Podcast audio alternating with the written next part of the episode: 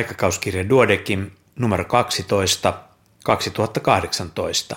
Toimitukselta palstalla Oskari Heikinheimo kirjoittaa Vaginali extirpationista molekulaariseen luokitteluun.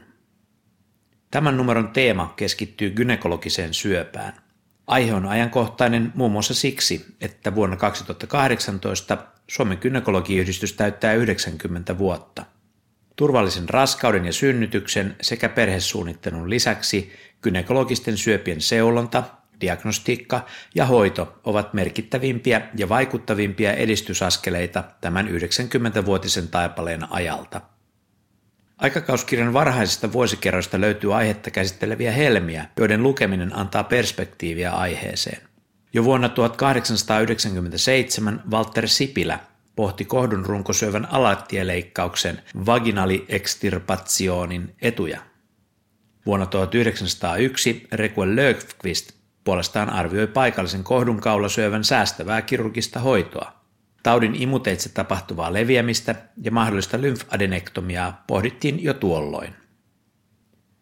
Kynekologiset syövät ovat etiologialtaan erilaisia – Kohdunkaulasyöpä on paljastunut ennen kaikkea papilloomaviruksen laukaisemaksi infektiotaudiksi.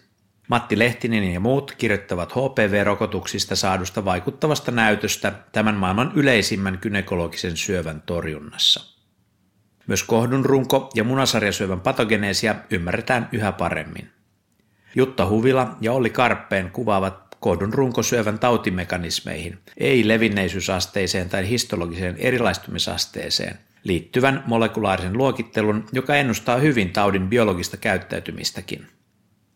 Lienee vain ajan kysymys, milloin molekulaarinen luokitus ohjaa kohdun runkosyövän hoidon laajuutta ja intensiteettiä.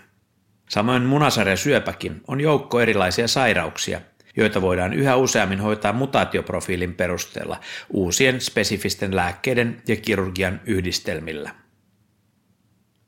Risto Renkonen ja Kimmo Kontula kysyvät pääkirjoituksessaan, pitääkö kliinikon olla kiinnostunut perustutkimuksesta. Teemanumeron lukijalle vastaus on ilmeinen. Perustutkimuksen ja sen mahdollisuuksien ymmärtäminen on yhä keskeisempää myös sairauksien diagnostiikan ja hyvän hoidon kannalta. Antoisia alkukesän lukuhetkiä aikakauskirjan parissa.